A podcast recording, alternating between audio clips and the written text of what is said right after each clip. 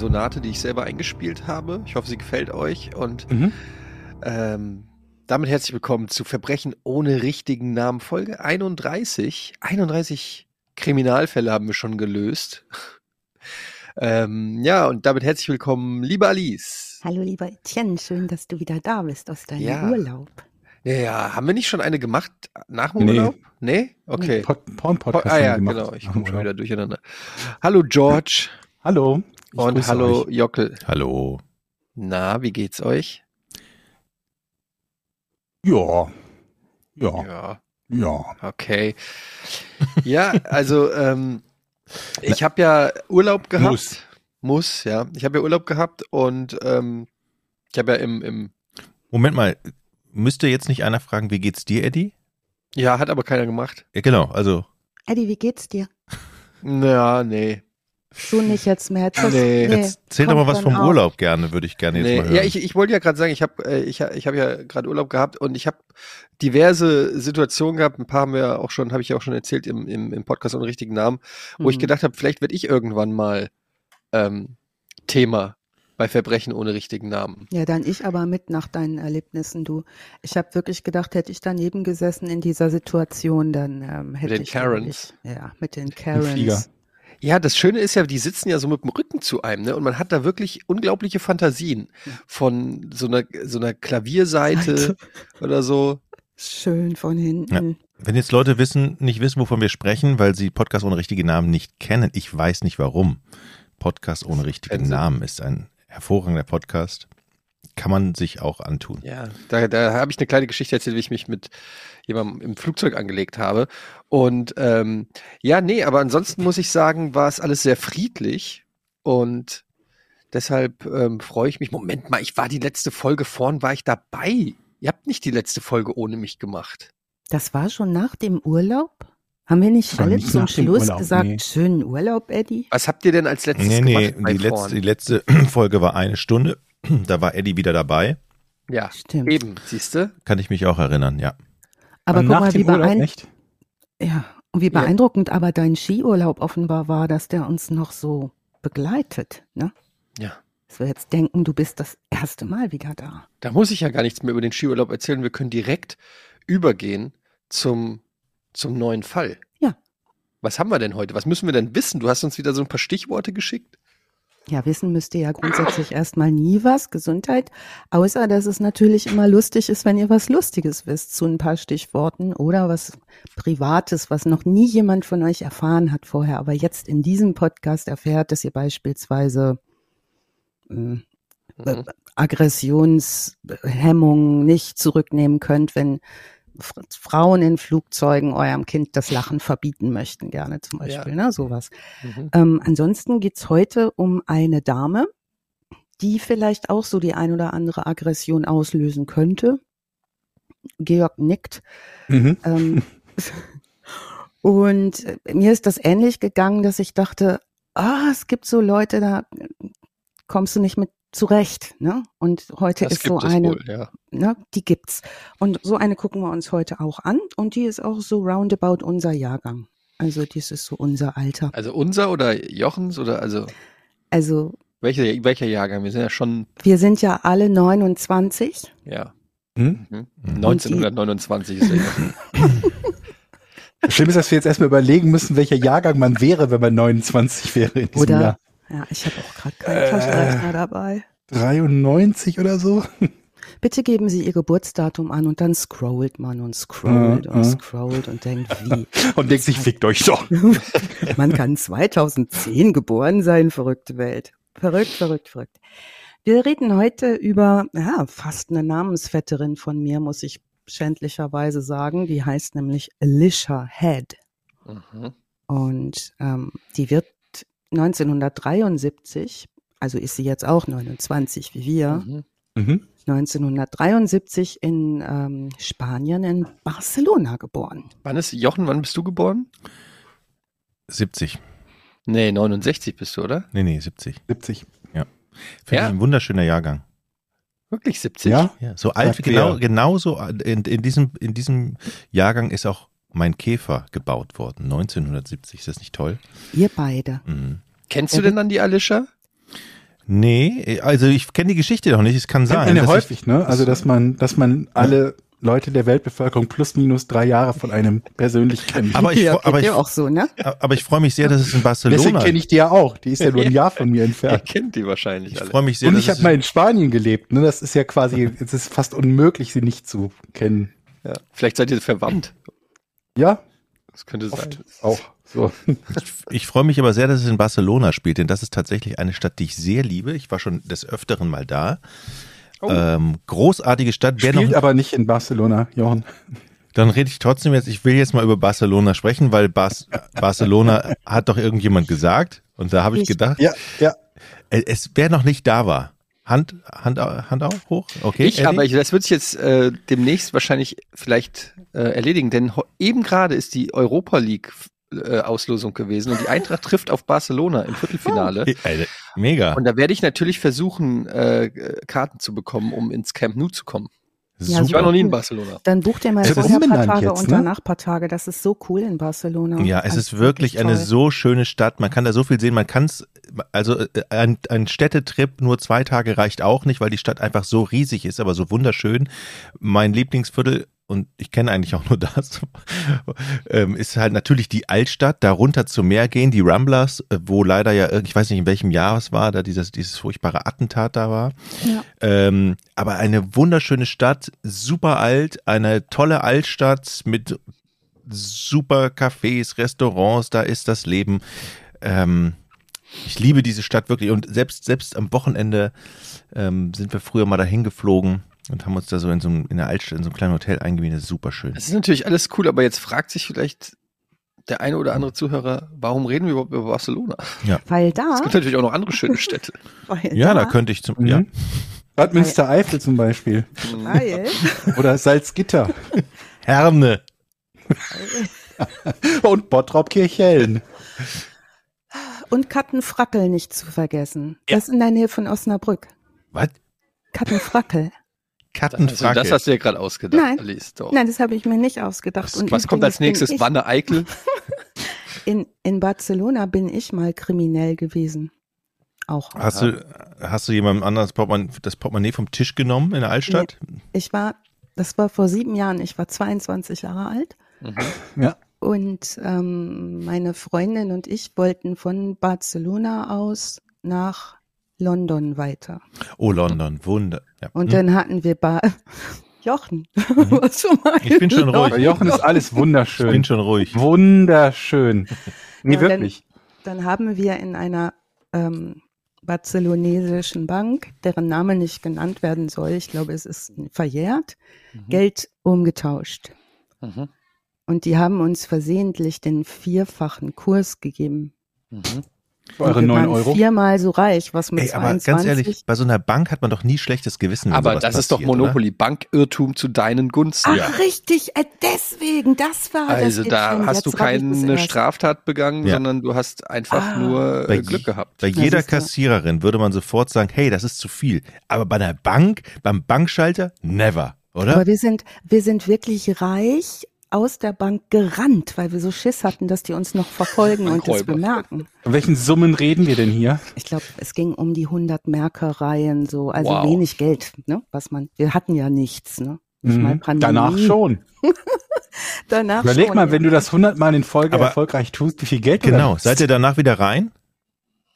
Nein, danach sind wir äh, saufen gegangen, glaube ich, erstmal. Jetzt hätte ich jetzt nochmal versucht. Vielleicht hatte die, der, der Bankangestellte kann ja auch sein, vielleicht einen Lauf. Aber doch nicht in derselben Bank. Warum nicht? Vielleicht, keine Ja, Ahnung. weil wenn es denen da auffällt, dass sie dir zu viel gegeben Ja, haben, dann kommt anders. sofort hier GSG 9 Ja. und äh, Ist doch die Frage, wann es denen auffällt. Blendgranaten. Bis dahin hast du vielleicht schon viermal die Taschen voll gemacht. Aber Eddie, ey, vielen Dank für, ich raff das jetzt erst mit Bankirrtum zu deinen Gunsten, aber ich wusste auch sehr lange nicht, dass Hanuta Haselnusstafel heißt. Ich komme manchmal hinter ein paar Sachen sehr spät. Also Aber in ist das denn Barcelona, nicht gelogen Was? mit dem Hanuta? Was soll's denn Dass das in Wahrheit halt nur so ein, so ein, äh, also so ein irgendwie random Name ist und jemand daraus im Nachhinein Haselnusstafel gemacht hat und Ferrero seitdem erzählt, das ist gar nicht so? ich möchte nicht Oder glauben, bei welchem Produkt, bei welchem Produkt, äh, von welchem Produkt rede ich gerade? Nutella. Nee. Wofür soll denn das die Kurzform sein? Nuss. Nuss? Tell, Tafel. Tell, Nuss auf Lager. dem Tell, Tell. So, was haben wir denn heute für einen Fall? Also Alicia, nicht Alicia. ich jetzt. Also mein Fall ist abgeschlossen, Bankirrtum zu meinen Gunsten. Aber Alicia ist noch nicht, denn die ist jetzt 73 geboren und zwar in Barcelona in eine wohlhabende Familie hinein. Man könnte sagen, sie ist ein Rich Kid. Sie ist als ähm, Kind im Mittelpunkt der elterlichen Aufmerksamkeit und auch der Aufmerksamkeit ihrer Geschwister, das einzige Mädchen und hat vier Brüder, es sind fünf Kinder. Ähm, beschrieben wird sie als Kind so als sehr gefühlvoll, sehr sensibel, so ein Kumpeltypchen, ganz nettes Kind. Und ähm, so ab dem sechsten Lebensjahr berichten Menschen über sie, dass sie viel so Geschichten erzählt hat von ausgedachten Freunden. Also so Leute, die mein unsichtbarer Freund und ich. ne? Das ist jetzt auch erstmal noch nichts so Verwunderliches. Das machen ja viele Kinder, ne, die so einen unsichtbaren Freund dabei haben, auf den man sich da nicht draufsetzen darf, wenn der gerade neben denen sitzt, sondern nicht da hinsetzen. Da sitzt schon Arnold oder so. Ähm, nun, was aber zunehmend jetzt passiert, ist, dass sie offenbar Schwierigkeiten hat, Realität und Fantasie zu trennen. Sie ist parallel auch so als Kind schon in so exklusiven Country Clubs unterwegs in Barcelona, also so Tennis, Reiten, Segeln, ne? alles das, was so ein bisschen teurer ist, eben auch ganz nach dem Portemonnaie ihrer Eltern. Was sie allerdings auch ist, ist übergewichtig und ähm, darüber wird sie viel geärgert und ähm, wird von Mobbing gesprochen, ähm, verbringt so ihre barcelonesische Kindheit und Jugend ähm, eigentlich recht fröhlich und frei. Ähm, hat dann allerdings mit 18 Jahren einen Unfall, vermuten wir mit einem Motorrad. Auch da gibt es verschiedene Aussagen. Bei diesem Unfall wird ihr rechter Arm schwerst verletzt. Ähm, also so schwer, dass der fast abgetrennt ist und wieder angenäht werden muss. Also mal so ein richtiges Ding, was da passiert ist. Ein Jahr später, 1992, da ist sie 19, sind ihr Vater und einer ihrer Brüder in Barcelona in einen Finanzskandal verwickelt. Da geht es um Betrug und ähm, die werden verurteilt und müssen auch eine Weile lang ins, dafür ins Gefängnis und eine Haftstrafe absitzen. In dieser Zeit, nicht die glücklichste Zeit in ihrem Leben, entwickelt sie ein sehr starkes Interesse an US-amerikanischer Kultur. Für alles, was amerikanisch ist, informiert sich da wahnsinnig. Parallel besucht sie die Hochschule, arbeitet auch in einem Hotel und später arbeitet sie als Management-Assistentin, also in einer schon relativ guten Stellung. 2001 ist sie also immer noch in Barcelona, nimmt dort an einem Master's Degree Programm teil ähm, und schließt letztlich mit einem postgradualen Master of Business Administration ab, also einem Nachstudiumsabschluss sozusagen. Hat großes Interesse an den USA und macht ihre ersten Reisen dorthin rund um die 2001er Marke. Wir machen hier einen Schnitt und wechseln jetzt von Jochen, deiner Lieblingsstadt Barcelona, äh, nach New York zum 11. September 2001. Der ist, Das glaube ich, ist allen übrigens ein meine Begriff. Lieblingsstadt. New York, ne? Ich war noch nie da und das habe ich mir mal ganz hier auf meinen Zettel angekreidet, äh, angestrichen. Ich habe hier so einen Zettel, was ich noch erleben möchte. Da gehört das dazu. War irgendjemand von euch schon mal in New York? Mhm. Nee? Krass. Hm. Das ist Hatten krass. wir, Sollte glaube man, ich, schon mal, ne? Die Frage bei dem John Lennon-Fall, der ja auch in New York. sein, ja. Sollte man mal gemacht haben, finde ich. Äh, einmal Ja. irgendwie. Ja, aber was wir, glaube ich, alle haben gemeinsam, ich weiß nicht, wie es euch geht, die Leute, die ich so frage, können sich immer noch sehr genau dran erinnern, wo sie waren am 11. September 2001. Ja, haben wir auch im Podcast, also im anderen Podcast schon häufiger mal drüber gesprochen. Ich Ja. glaube mindestens zweimal, Okay. dass das bei uns allen äh, sehr immer noch sehr präsent ist, wo wir Ja. waren. In dem Fall bei uns, also bei Etienne und mir war es im, im. Giga-Studio. Ja, in der Vorbereitung, Sendungsvorbereitung für die Abendsendung. ja, Wahnsinn. Ja. Wo warst du, Jochen, weißt du noch? Ähm, ich glaube, ich bin gerade aus London gekommen, weil da war ich ja bei Giga in diesem Außenstudio. Ja, Ähm, ja, Ja, also die Anschläge im, des 11. September 2001 m, waren, gingen ja los um die 8.46 Uhr morgens bis 10.03 Uhr Ortszeit und dann wieder von 14.46 Uhr bis 16.03 Uhr Ortszeit. Und ähm, die Anschläge, als das, die ersten Durchsagen kamen, die ersten Bilder, die sehen wir ja alle noch oder kennen die zumindest, die das nicht mitbekommen haben in der Phase, diese Türme und die Einschläge. Ähm, als ich war in der Kinder-Jugendpsychiatrischen Praxis, habe gearbeitet da und der Neurologe kam mit dem Radio auf der Schulter aus der Sprechstunde, was der nie getan hat, äh, dann irgendwie außerhalb der Zeit rauszukommen und hat gesagt, macht mal Feierabend, ist was passiert. Und dann haben wir die Patienten nach Hause geschickt und saßen ums Radio drumrum.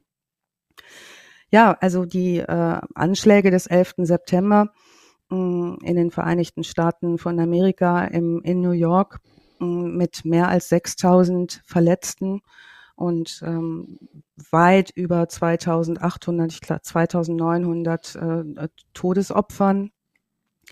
Ähm, waren ja diese vier koordinierten Flugzeugentführungen mit den nachfolgenden Selbstmordattentaten ähm, auf die äh, beiden ähm, Türme, die wir wissen, was da passiert ist. Ne? Da mache ich jetzt nicht so einen ganz, ganz großen, ähm, große Kurve. Also am Morgen des 11. September entführten die Terroristen in drei Fünfergruppen und einer Vierergruppe vier Passagierflugzeuge. Im Ablauf war es so, dass äh, zehn vor neun Ortszeit im Nordturm das erste Flugzeug einschlug. Um 9.03 Uhr schlug das zweite Flugzeug im Südturm ein.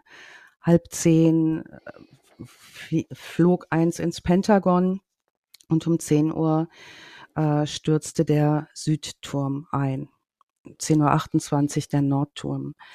Es sind diese Bilder, die wir alle aus den Nachrichten kennen, mit viel Qualm, viel Gerenne, viel Geschrei, viel Chaos, ähm, mit diesem Wahnsinnsanschlag, wo keiner glauben konnte, dass sowas überhaupt passieren kann. Und wir gehen jetzt mal ähm, in eine Phase nach diesem Anschlag, nämlich in ein paar Interviews mit Überlebenden dieser Anschläge. Und ähm, zum Beispiel gab es Überlebende, um die sich erstmal auch gar nicht so sehr seelisch, psychisch gekümmert wurde. Also Leute, die das bezeugt haben, die im Gebäude waren, eher um das Gebäude drumherum. Äh, Menschen, die Angehörige verloren haben, etc. Einer der Überlebenden, Jerry Bogarts, ähm, war im 82. Stockwerk des Nordturms, als das erste Flugzeug neun Stockwerke drüber einschlug hat es aber geschafft, vier Minuten vor Einsturz des Turmes rauszugehen. Was macht das mit Menschen, die das erleben? In seinem Fall war sein komplettes Team tot. Also er war der einzige Überlebende seines Arbeitsteams. Ähm, und das macht bei Leuten, die sowas erleben, solche Katastrophen und die auch überleben, oft so ein ganz diffuses Gefühl von, das ist Zufall, das ist Glück, dass ich überlebt habe, aber auch Schuldgefühle. Also Schuld geht immer mit einher, wenn Kollegen, Freunde, andere Menschen das nicht geschafft haben. Ähnlich ging es auch Carrie Cohen Sullivan, der war in der Zeit im Südturm. Der hat überlebt, sie hat überlebt, weil sie die Anweisungen nicht gehört hat, die Durchsagen in ihrem Büro, die besagten, alle sollen an ihren Plätzen bleiben. Da hat sie Glück gehabt. Ist nicht an ihrem Schreibtisch geblieben, ist raus und hat auch da Schuldgefühle entwickelt. Überlebende eint eins. Sie können mit Verwandten darüber sprechen eine Weile lang oder mit Freunden und können erzählen, was passiert ist, aber sie erzählen nach so einer traumatischen Geschichte häufig natürlich das Gleiche. Wir kennen es vielleicht auch noch von unseren Großvätern oder so, wenn die von Kriegserlebnissen berichtet haben, dass es irgendwie immer die gleichen Dinge sind. Und Überlebenden hilft es irgendwann manchmal auch nicht mehr, das in Familie zu besprechen, weil Familie auch irgendwann nicht mehr so zuhört. Nach einiger Zeit brauchen die mehr, gerade wenn sie so posttraumatische Belastungsstörungsanzeichen haben und sich isoliert fühlen. Und 2003, also zwei Jahre nach diesen Anschlägen, werden die ersten Selbsthilfegruppen gegründet. Also besonders eine Gruppe, eine kleine Leut äh, Gruppe von zehn Leuten, die diese Anschläge überlebt haben. Das spricht sich schnell rum und diese Gruppe wächst. Die unterstützen sich gut bei der Verarbeitung dieser wiederkehrenden Bilder, der traumatischen Erlebnisse. Ähm, also von 2003 bis 2004 wächst die Gruppe relativ schnell an. Ähm, bald sind sie 500 online registrierte Mitglieder und halten ihre Meetings mit bis zu 100 Leuten live in einem Kirchengebäude. Unter ihnen, also bei dieser Gruppe, ist Tanja Head, die aus Barcelona kommend dort nun ist. Ähm, und zwar ist Tanja Head dort mit der allerbewegendsten Geschichte. Alle erzählen dort ihre Geschichten, was ihnen passiert ist, wo sie waren, was sie erlebt haben, wen sie verloren haben. Und das tut Tanja auch. Und äh, Tanja erzählt die tragischste und auch zugleich die triumphalste Geschichte. Jeder mag die auch. Das ist so eine kleine, runde, ziemlich runde, recht korpulent, kann man sagen, Frau mit so mittellangen blonden Haaren. Eigentlich, Georg, würdest du auch sagen, eher so ein unscheinbarer Typ, ne? So würde man jetzt nicht. Also zumindest optisch jetzt nicht so extrem auffällig, ne? Nee. Also von einer würde man jetzt, wenn ich jetzt ins Bezirksamt gehen würde, um mir meinen Personalausweis verlängern zu lassen, könnte die da hinterm Schreibtisch sitzen und Ja. ich würde mich vermutlich gar nicht an die erinnern, groß. Ne, so vom Typ. Also Brillenträgerin, unauffällig, gut gekleidet, so eine ganz normale Frau. Ja, warum sitzt diese ganz normale Frau da in dieser Selbsthilfegruppe? Im Jahr 2004 war Gary Bogatsch, Bogatsch Nochmal, Gary Bogatsch schreibt sich B-O-G-A-C-Z, einer der Gründer des World Trade Center Survivors Network, auf sie aufmerksam geworden. Warum? Weil sie bereits online eine Selbsthilfegruppe für Überlebende gegründet hatte. Da hat er sie gebeten, sich beim Network zu engagieren, ist auf sie aufmerksam geworden und ähm, schnell wird Tanja ziemlich beliebtes Mitglied, Mitglied der Organisation, dieses ähm, Selbst, dieser Selbsthilfegruppe. Selbsthilfegruppen haben ja ein Spezifikum, nämlich sie sind eigentlich nicht geführt von jemandem, der außenstehend ist, sondern haben ja so die Idee, dass jeder, wie zum Beispiel die berühmteste Selbsthilfegruppe, die anonymen Alkoholiker, jeder immer wieder mit seiner Geschichte reingeht und auch mit seiner Geschichte aufgehoben ist. Also sehr ähm, beschützende Netzwerke, die in der Regel nicht von außen geführt sind, ähm, weil Wert darauf gelegt wird, dass jeder in dieser Gruppe seinen Schutzraum auch darin hat, dass jeder in dieser Gruppe dieses Erlebnis hatte. Ist vielleicht wichtig nochmal für den Hinterkopf zu wissen, das macht Selbsthilfegruppen aus. Jeder hat was erlebt in einem zu einem Thema und hat eine Geschichte beizutragen. Darf ich noch eine. Zwischenfrage stellen? Also das ist Ja, jetzt, da sind jetzt auch keine Ärzte bei. Das heißt, die, die Hilfegruppe trägt sich, organisiert sich selber, Genau. trägt sich selber Genau. und okay. Es ist Genau. kein, kein Psychiater, Psychologe, Ärzte, keiner. Okay. Hm. Die tauschen sich erstmal aus. Ne? Also die sind erstmal so als Gruppe füreinander da, weil es bis zu diesem Zeitpunkt kein besonders großes öffentliches Interesse an den Überlebenden gibt. In New York, da am Ground Zero, das ist alles noch abgesperrt. Da wird, ne, das ist ja eine riesen Katastrophenstelle. Ähm, da wird nicht besonders viel in Richtung der Überlebenden gedacht, weil, wenn ihr euch erinnern könnt, geht's ja gleich politisch zur Sache ähm, nach diesen Anschlägen und die Überlebenden sind nicht im Fokus, sondern die Opfer und die Bekämpfung des Terrorismus und die Sicherheitsmaßnahmen, also ein Wendepunkt in der äh, Geschichte von New York auf jeden Fall, wenn nicht in der Weltgeschichte. Ja, was äh, Tanja Head auf jeden Fall in dieser Organisation schafft, ist es, ähm, dass sie bei den Mitgliedern sehr beliebt ist. So tritt sie also dem World Trade Center Survivors Network bei und nimmt ihre eigene Gruppe gleich mit, die sie online gegründet hat. Also quasi fusionieren die Gruppen. Und ähm, sie schreibt, sie beschreibt auch ihre eigene Überlebensgeschichte. als Überlebende äh, der Anschläge des 11. September. Sie beschreibt in dieser Geschichte über die Zeit immer wieder, wie sie am 11. September für die Firma Merrill Lynch gearbeitet hat, im Nordturm, an dem Tag der Anschläge in einem Meeting im 96. Stockwerk im Nordturm des World Trade Centers gesessen hat. Dieser wird getroffen. Sie beginnt zum Südturm hinüber zu gelangen und schafft es dort bis zum 78. Stock abwärts. Das ist ihre Geschichte. Ganz kurz, ähm, ja. da muss ich kurz einhaken, weil das eine der Besonderheiten bei dieser Geschichte ist, dass sie ähm, über dem Einschlagpunkt der Flugzeuge war oder des ja. Flugzeugs, das dort getroffen hat, war. Ja. Und von dort haben nicht viel überlegt. Ich glaube, insgesamt 17 oder 19 Personen sind überhaupt nur lebend aus dem World Trade Center rausgekommen, die oberhalb des Einschlagpunktes eine der beiden Flugzeuge Krass. waren. Ja, also eine. Und sie war denn, darüber. Ja, vielen Dank, Georg, dass du das ergänzt. Äh, Aber wie das, hat sie das denn geschafft?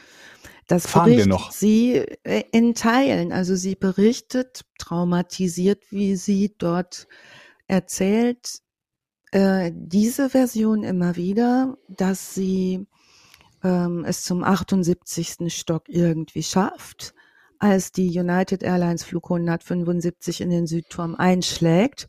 Sie berichtet, sie hat die Hitze gefühlt des brennenden Kerosins. Sie berichtet, sie hat gerochen, wie ihre Haut brennt. Äh, sie berichtet, wie ihr rechter Arm und ihr Rücken verbrannt sind. Sie berichtet, sie wird durch die Luft geschleudert wird bewusstlos, wacht auf und bemerkt neben sich eine ihrer Kolleginnen, ihrer Assistentin der Firma, dass die enthauptet da liegt. Sie wird gerettet von dem später sehr bekannten Feuerwehrmann Wells Crowther. Das ist ein totaler 9-11-Held, der es geschafft hat, 18 Leute zu retten aus diesem World Trade Center. Sie kommt ins Krankenhaus, so ist ihre Geschichte, ist isoliert, einsam, dort ohne Hilfe, beschreibt die Zeit als brutal, zumal sie so allein ist, auch weil ihr Verlobter Dave im Nordturm ums Leben gekommen ist. Sie erzählt auch in ihrer Geschichte, dass ihr Verlobter Dave der perfekte Partner war den sie kurz vorher in Hawaii geheiratet hat. Die Liebe ihres Lebens, das perfekte Paar. Also in dieser Geschichte ist nicht nur die volle Breitseite Romantik, sondern auch die volle Breitseite Tragik irgendwie vereint. Und das wirkt besonders auf die Überlebenden, die diese Geschichte hören, sehr, sehr, sehr beeindruckend. Also die beschreiben ihre Berichte als sehr wirklichkeitsnah dass sie authentisch erzählt, dass sie mitreißend erzählt, aber auch ermutigend, aktivierend, dass man sowas überleben kann, dass man das schaffen kann. Ähm, kurz, diese Frau inspiriert diese Gruppe sehr mit ihrer Geschichte. Sie ist sozusagen die perfekte Vertreterin einer Überlebenden. Sie ist Witwe, sie ist Brandopfer, Sie ist eine von denen, eine von ihnen, eine, die verstehen kann, wie es ist, das überlebt zu haben. Und gleichsam ist sie sehr, sehr unterstützend und sehr, sehr hilfsbereit. Wir werden später viele O-Töne von ihr kennenlernen und viele Zitate. Unter anderem sagt sie einmal, wenn sie so berichtet, damit ihr mal eine Idee von ihrer Sprache und ihrem, ihrer Art zu berichten bekommt, etwas gab mir die Kraft aufzustehen. Ich glaube, es war mein Verlobter auf dem Weg in den Himmel. Unvergleichliche Geschichten erzählt, sie Zeugen berichten, ähm, die selbst, sie selbst hätten die Dinge teilweise nur von außen gesehen, also waren dicht an dem World Trade Center dran, aber nicht drin. Zum Beispiel hören wir da in einer Dokumentation eine Briefträgerin, die an dem Tag am World Trade Center ist, um die Post reinzubringen, als das Unglück, dass der Anschlag passiert, die zum Beispiel die Bilder nicht los wird, wie die Leute da alle aus den Fenstern fallen. Ne? Sie steht außen. Jetzt würde man sagen, das ist ja schon furchtbar ausreichend furchtbar, da draußen zu stehen und sowas mitzuerleben. Und da geht es auch deutlich nicht gut. Die ist deswegen in dieser Selbsthilfegruppe, um mit diesen Bildern, die sie nicht los wird, zurechtzukommen. Die sagt, zu hören, wie jemand von drinnen erzählt. Und das tut ja Tanja, wie es drinnen ist, gewesen ist. Das hilft ihr und es hilft ihr auch zunächst dass ihr Eindruck ist, es hat Leute noch schlimmer getroffen. Also ihre Geschichte ist nicht so die allerschlimmste. Und besonders beeindruckend finden die Mitglieder der Gruppe über die Zeit, in der sie sich häufig mitteilt, wie gut Tanja denn noch zurechtkommt. Die verfolgt parallel in dieser Zeit ihre Karriere als Investmentbankerin, findet immer Zeit, diese Gruppe zu unterstützen, telefonisch mit Mitgliedern im Kontakt zu bleiben, per E-Mail und engagiert sich über die Maßen. Also sie ist eigentlich die, die so am meisten gibt, am meisten gelitten hat auf jeder Ebene, körperlich auch beeinträchtigt ist und ist aber immer ansprechbar. Sie nimmt an zahlreichen Events auch teil der Überlebenden. Sie fängt an, auf Unikonferenzen zu sprechen. Sie beginnt auch ähm, äh, Touren zu leiten später. Sie trifft auch Menschen mit Einfluss, da der Gruppe sehr, sehr wichtig ist, auch an Einfluss zu gewinnen, um sich als Opfergruppe hörbar zu machen, als Überlebendengruppe hörbar zu machen. Also unermüdlich schildert Tanja, wie sie den 11. September 2011, äh, 2001 überlebt hat. Sie schildert, wie sie in der 96. Etage des äh, World Trade Center Südturms bei Merrill Lynch gearbeitet hat, wie sie die Anweisungen von Sicherheitskräften hört, wie sie versucht, dahin zu kommen, während der Nordturm bereits brennt, wie sie um das Leben ihres Verlobten Dave bangt, der sich zu diesem Zeitpunkt dort im hundertsten Stock aufhält. Ähm, sie erzählt das wieder und wieder. Ähm, und sie erzählt das wieder und wieder auch auf ihren zweistündigen Ground Zero Führungen. Also ihre Geschichte ist eine, die tatsächlich sehr, sehr berührend ist und die auch immer wieder sehr ähm, auch ihre Kolleginnen in dieser Gruppe und Kollegen hm, sehr mitnimmt und ja, begeistert kann man in dem Fall nicht sagen, aber bewegt. Sie schreibt, erzählt blumig, ne? Zum Beispiel, wir konnten das Dröhnen der Düsentriebwerke noch hören sagt sie. Oder ähm, ich sah überall Tod und Zerstörung, aber ich sah auch Hoffnung. Also sie schafft es in ihrer Sprache offenbar auch immer wieder Mut zu machen. Ihr Leben, sagt sie, verdanke sie dem selbstlosen äh, Wells Crowther, diesem 24-jährigen Feuermann, der tatsächlich im Südturm 18 Leuten das Leben gerettet hat. Die anderen. Hat er das überlebt? Der hat es leider nicht überlebt. Ähm, der ist aber dreimal zurück ins Feuer gegangen. Das ist bezeugt worden und hat immer wieder Leute rausgeholt und ähm, hat auch eine riesen Gedenktafel bekommen als, ich glaube, einer der ersten, die ähm, ungeachtet des eigenen Lebens da immer wieder reingegangen sind. Also von dem gibt's viel äh, Augenzeugenberichte auch. Mhm. Also sie erzählt auch über ihn, ähm, dass er sie zu den Treppen geführt hat, die noch heile waren, und er habe ihre brennende Kleidung gelöscht, bevor sie die restlichen 3354 Stufen nach unten gerannt sei. Also ihr merkt, wie detailreich sie auch erzählt. Sie ist da sehr genau und sehr bildlich. Die anderen Gruppenmitglieder können das nicht fassen, wie resilient die ist. Also wie sie das so überstehend stehen konnte, dass sie das erzählen kann. Zumal sie es ja oft nur von außen gesehen haben, was passiert nur, in Anführungsstrichen. Viele schämen sich, fühlen sich angesichts dieser Diskrepanz schlecht, vergleichsweise auch mit ihren eigenen harmloseren Geschichten. Innerhalb eines Jahres wird Tanja Head das berühmteste Überlebendengesicht dieser überlebenden Selbsthilfegruppe. Was sie nämlich tut, ist, ähm, sie verschafft dieser Gruppe Aufmerksamkeit und ist recht gut in der Presse- und Öffentlichkeitsarbeit für diese Gruppe. 2800 Tote wurden beklagt, roundabout, aber nur 300 Tote werden wiedergefunden. Das Ausmaß dieses nationalen und persönlichen menschlichen Traumas bleibt immens.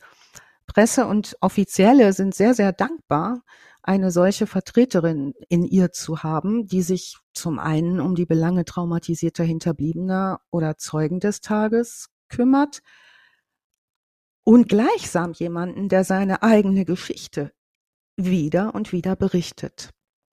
Also bis 2003 werden die Erfahrungen der Überlebenden eher ignoriert in der Öffentlichkeit. Jetzt haben sie eine Lobby und eine Vertreterin. Tanja posiert für Fotos mit New Yorks Bürgermeister Michael Bloomberg und dessen Vorgänger Rudolf Giuliani.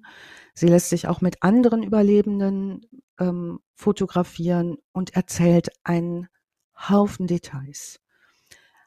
Eine der Episoden, die sie zum Beispiel schildert, ist, während sie dort in dem Turm ist, ein Mann, dessen Körper schon in Flammen gestanden habe, ähm, habe ihr kurz vor seinem Tod im Südturm seinen Ehering gegeben mit der Bitte, sie möge ihn seiner Frau geben, wenn sie es schaffen sollte, rauszukommen. Dann berichtet sie immer, dass sie Monate später dieses Versprechen eingelöst habe. Was ihr ja auch gelingt ist, sie schafft es, über dieses Erzählen dieser ihrer Geschichte immer wieder ähm, den Angehörigen Zugang zum sogenannten Pit zu verschaffen. Das Pit so nennen die New Yorker den Ort, wo diese ganze Zerstörung passiert ist. Der ist, das ist bis dahin abgesperrt und nicht zugänglich. Der Ort, an dem alles liegt, was quasi pulverisiert wurde, auch die nicht gefundenen 2500 Opfer. Es gibt für Angehörige bis zu diesem Tag keinen Ort, an dem sie trauern können. Und äh, Gary Bogatsch, der Gründer der Selbsthilfeorganisation, spricht sehr in Anerkennung darüber, wie es Tanja gelingt, hier etwas zu bewegen, was ihm bis dato nicht gelungen ist, nämlich ähm, die Offiziellen davon zu überzeugen, dass die Angehörigen dorthin gehen können, um einen Ort zu haben, äh, um zu beginnen, damit abzuschließen, was da passiert ist. Das schafft sie. Das ist eine ganz rührende Veranstaltung mit Leuten, die auch später berichten, das hat ihnen super geholfen, dahin gehen zu können, gesehen zu werden, gehört zu werden, einen Ort zu, den Ort anzugucken, auch um wieder zurechtzukommen. Was Tanja jetzt parallel macht, die ja sehr, sehr mit diesen 500 Mitgliedern sehr aktiv ist, die beginnt jetzt über E-Mail an die Gruppenmitglieder die Führungsqualitäten des Vereinvorstands, des Vereinsvorstandes, das ist noch Gary Bogatsch, in der Selbsthilfeorganisation offen anzuzweifeln. Das macht sie auf eine recht milde Art, beziehungsweise so sagt dann, ja, das hätten wir schon früher haben können, dass diese Besuche stattfinden können und ich werde mich auch weiterhin drum kümmern, dass wir gehört werden. Ähm, was passiert ist, dass nach und nach der, die Führungsqualitäten des Vorstands angezweifelt werden insgesamt und sie schließlich selbst zur Präsidentin des World Trade Survivors Network gewählt wird. Jetzt ist sie also Präsidentin dieser Selbsthilfeorganisation. Im weiteren Verlauf wendet sie sich immer sehr persönlich an alle einzelnen Mitglieder, begleitet die auf dem Weg zum Pit. Die Gruppenmitglieder erleben das als sehr heilend, als ersten Schritt damit umzugehen. Sie wird bewundert, sie ist ein Role Model, eine sonnige, frohe Person. Sie ist immer ansprechbar. 2004 ähm, zum Beispiel organisiert sie für diese Gruppe eine Schreibwerkstatt. Schreibwerkstätten sagen euch was, ne, wo man so Freestyle-Writing-Sachen macht. Hm, ich war noch nicht dabei. Aber ich denke mal Jochen und Etienne bestimmt, oder? Ähm, ich wollte eine gründen. Schreibwerkstatt? ja. Welches Thema? Ähm, Philosophie hm. und, und Biologie. In einem? Und Geschichte. Philosophische Biologie. Ja. Ja, mhm. ja. Ich, ich verstehe. Ich, Mache ich mit bei dem Workshop dann. Okay. Da sehe ich dich auch, Jochen. Ja. Ich frage mich halt gerade, wie das so als ähm, bei so einer überlebenden Gruppe ist, weil du hast gesagt, irgendwie ähm, das Wichtige bei den Selbsthilfegruppen ist, dass die Leute, die dort sind, alle im Prinzip dasselbe haben. Also eine Alkoholiker-Selbsthilfegruppe sind halt Alkoholiker. Ich frage mich halt, inwiefern unter den 500 und steigend oder mehr halt auch Angehörige Platz finden, die selber nicht unmittelbar ähm, beteiligt waren, aber trotzdem unter den Folgen von dieser Geschichte zu leiden haben. Und natürlich ab wann zählt man als Überlebender? Also ich meine, mhm. theoretisch hat jeder von uns 9-11 überlebt. Wir waren alle nicht ja. in New York, aber ab welchem Zeitpunkt wirst du als Überlebender gewertet? Musst du im World Trade Center gewesen sein? Musst du in New York gewesen sein? Musst du in der Nähe gewesen sein? Muss für dich unmittelbare Gefahr bestanden haben, ne? Das und das werden ja auch viele, wenn du, du schreibst von dieser, äh, Entschuldigung, nicht du schreibst, du sprichst von dieser ähm, Postbotin, die halt selber nicht in dem Gebäude war, aber halt trotzdem schwer betroffen ist, weil sie die Bilder, ja. diese kriegsähnlichen Zustände nicht los wird.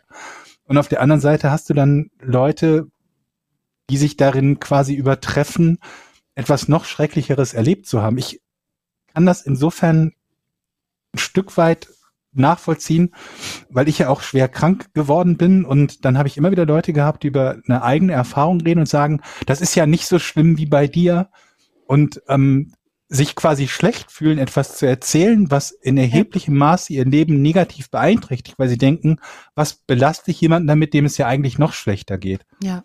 Und insofern halt irgendwie es, wie du beschreibst, einerseits hilfreich sein kann, Leute zu haben, die etwas Ähnliches erlebt haben, aber auf der anderen Seite man sich denkt, was stelle ich mich denn eigentlich so an? Mhm. Ich bin hier ja nur in der Nähe gewesen und habe nur einen Bruchteil von dem ohne unmittelbare Lebensgefahr vielleicht erlebt und es hat mich so traumatisiert und hier sind andere, die sind viel tapferer als ich und haben viel Schlimmeres erlebt. Ne? Ja, und im günstigsten Fall hilft es.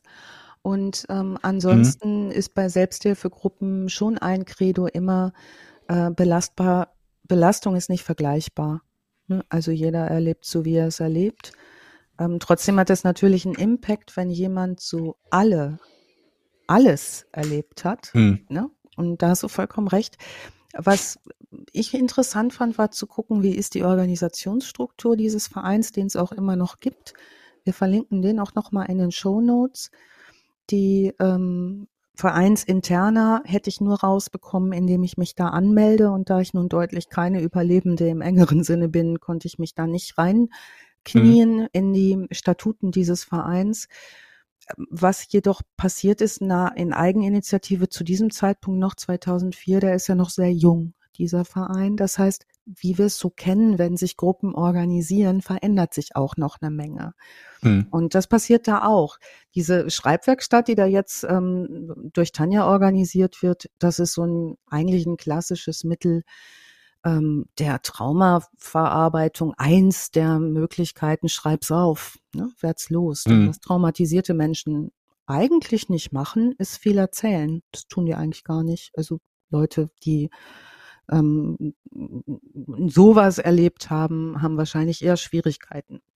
Also ist das Schreiben schon ein Weg. Sie selbst findet es auch super und sie schreibt selbst blumig und eindrucksvoll von Gesprächen mit ihrem verstorbenen Verlobten, von ihrer Isolation, von dem Grauen. Auch da findet sie wieder Worte, die beeindrucken und sie verschickt diese Berichte, die sie da verfasst in dieser Schreibwerkstatt, auch in Massen-E-Mails an die 500 Mitglieder.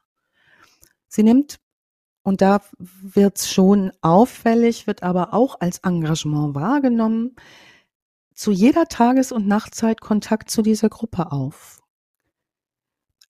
sie beschreibt detailliert ihre schmerzliche Rückkehr in das Leben nach dem Anschlag. Ihre Schmerz damit wird die mir ja, da muss ich ja, damit, hm? damit wird die mir ja schon unglaublich auf den Sack gehen, weil wir reden ja. von frühen 2000er. Das sind nicht die Internetleitungen wie heute. Nee. Wenn dann jemand anfängt, seine Word-Dokumente zu verschicken äh, an alle Verteiler, alle 500 Mann und dann so eine fette, fette Word-Datei, meine Story.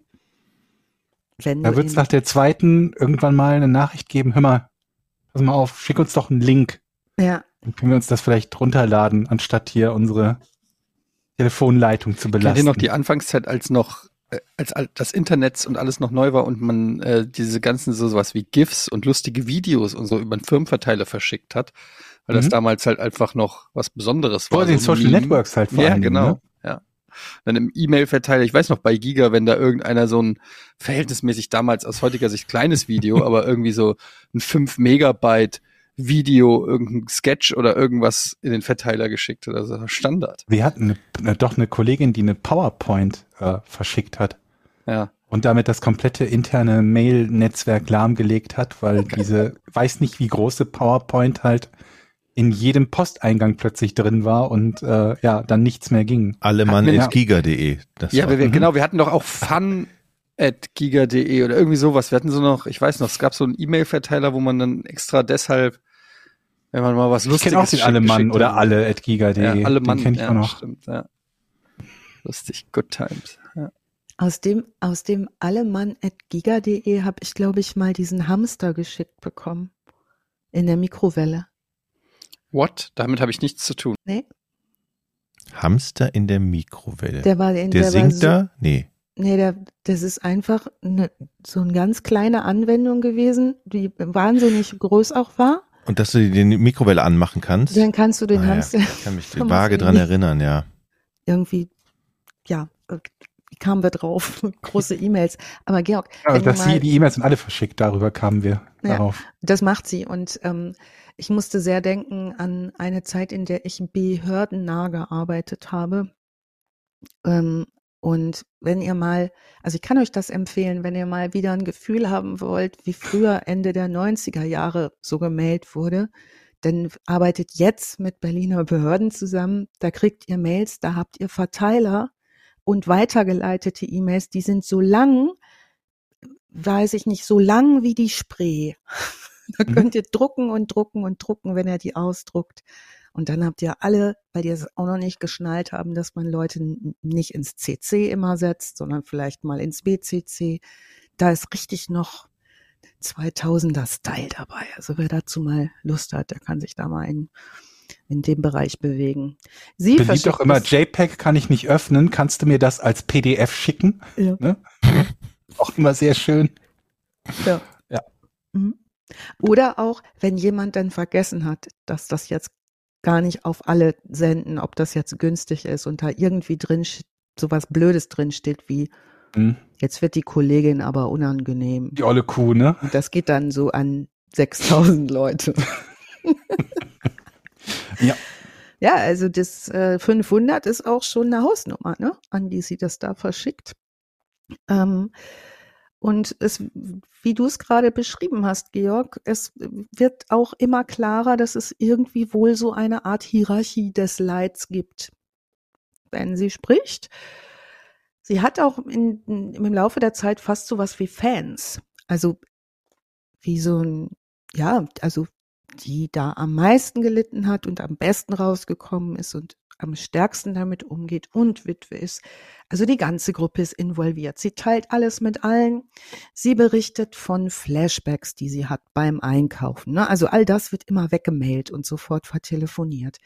Sie erzählt, wie sie ihr Hochzeitskleid zur Altkleidersammlung bringt und was das für ein Schritt für sie ist, sich von diesem Kleid zu trennen. Einige Gruppenmitglieder werden ein bisschen stutzig, vor allen Dingen die, die sie auch ein bisschen kritischer schon zwischendurch sehen, weil sie mal von ihrem Verlobten und mal von ihrem Mann spricht. So, da kommen so die ersten Zweifel auf mit der Geschichte. Was aber niemand tut, ist, sie zu konfrontieren mit Ungereimtheiten. Das bietet auch dieses System an. Wobei, aber ehrlich, das, sowas finde ich halt nicht wild, ne? Also, weil es gibt ja so viele Leute, wenn man lange mit jemandem zusammen ist oder so, die dann sagen, ja, meine Frau oder so, oder ja. ne, selbst wenn Leute nicht verheiratet sind, kenne ich einige, die zum Beispiel von, von, von ihrer Frau sprechen oder von ihrem Mann sprechen, obwohl man noch gar nicht verheiratet ist. Also das ja. wird mich jetzt nicht irgendwie besonders aus den Angeln heben. Es kann natürlich sein, dass es in den USA anders ist, dass, äh, dass da irgendwie der, der Gotteslästerung gleicht, wenn man einen unverheirateten Partner als Mann bezeichnet oder als Frau, aber ja. Naja, Niemand wird sie dazu auch näher befragen, hm. ähm, weil sie offenbar, und das wird geschildert, immer sehr emotional wird. Und man möchte sie nicht weiter belasten.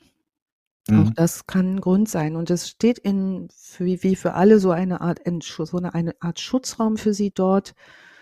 Ähm, ein Schutzraum, der ihre Verletzlichkeit wie eine Mauer schützt. Ihre Geschichte wird innerhalb dieser nächsten vier Jahre in dieser Zeit in der Gruppe zentral wichtig für die Außenwirkungen und sie wird so etwas wie das Gesicht dieser Interessengemeinschaft. Am 9. September 2005, das ist der vierte Jahrestag, der äh, Geschehnisse äh, um, rund um die ähm, Attentate bereitet New York sich auf das vierte Jahresgedenken der Attentate vor. Und erstmals ist diese Überlebendengruppe dank Tanja auch im Mittelpunkt der Gedenkfeier. Das ist vorher so nicht gewesen. Es wird ein neues 9-11 Tribute Center eingeweiht.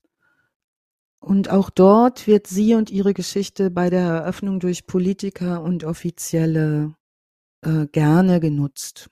Also sie kann ihre Geschichte dort erzählen bei diesen Feierlichkeiten.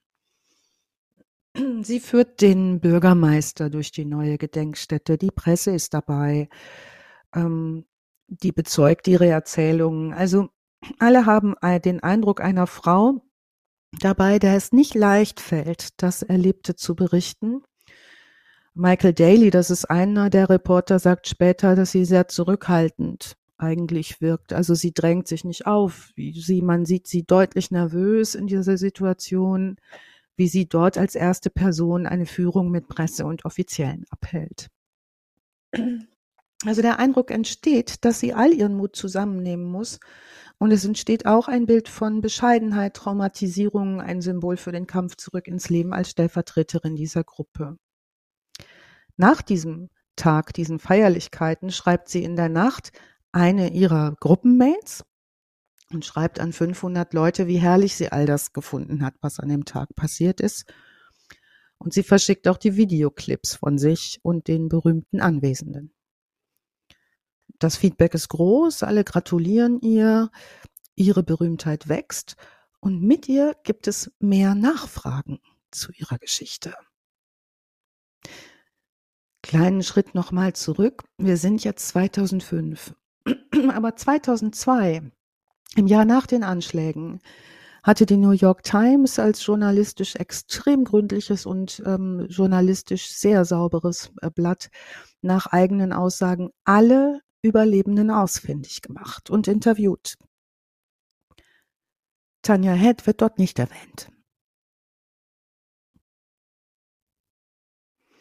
Jefferson Crowther, das ist der Vater des toten heldenhaften Feuerwehrmannes, äh, der ja auch Tanja Head das Leben gerettet haben soll, der sagt, er hätte Head persönlich kennengelernt und äh, sie erscheint ihm glaubhaft und ehrlich und ähm, er hat aber auch nie was nachgeprüft, weil er nicht unsensibel sein wollte.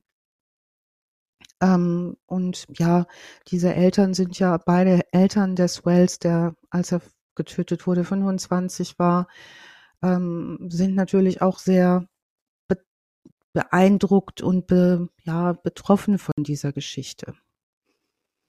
Der Wells, der ist bekannt als Red Bandana Man, der hat wohl, während er die Leute gerettet hat, ein rotes Bandanatuch getragen und kann so von vielen Leuten später beschrieben werden. Seine Geschichte ist Legende.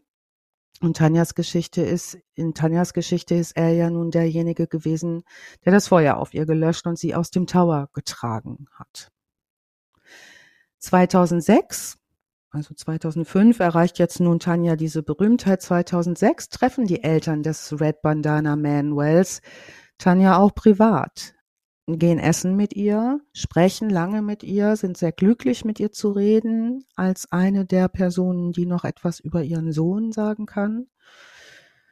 Dann soll sie im Jahr 2006 auch eine Ansprache bei dem jährlichen Konzert halten, das Wells gewidmet wird und den Feuerwehrleuten.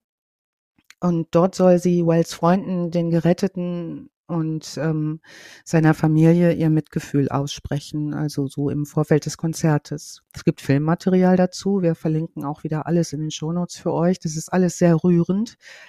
Kurz bevor sie reden soll allerdings, übergibt sie scheinbar zugerührt das Wort an eine Kollegin, weil sie nicht sprechen kann und wir sehen nur, wie sie den Vater von Wells umarmt, also den Vater dieses Helden umarmt.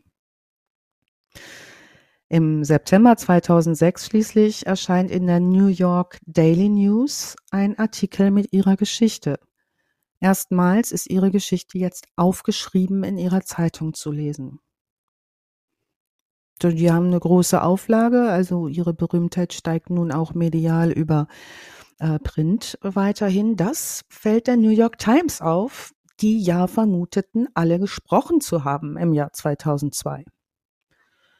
Und die beginnen jetzt 2006 die Geschichte zu untersuchen, ähm, weil sie spätestens im September 2007 zum Jahrestag einen Artikel zum Jahrestag, einen großen Artikel äh, recherchiert herausbringen wollen.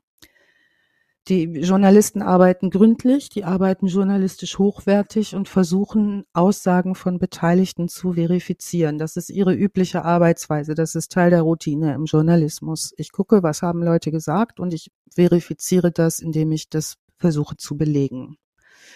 Sie finden ein Zitat von Tanja Head, in dem es heißt, sie sei eine graduierte Harvard-Absolventin und ebenso eine Stanford-Graduierte. Also sie habe beides. Beides. Sie habe an beiden Elite-Universitäten graduiert. Hat Yale ausgelassen?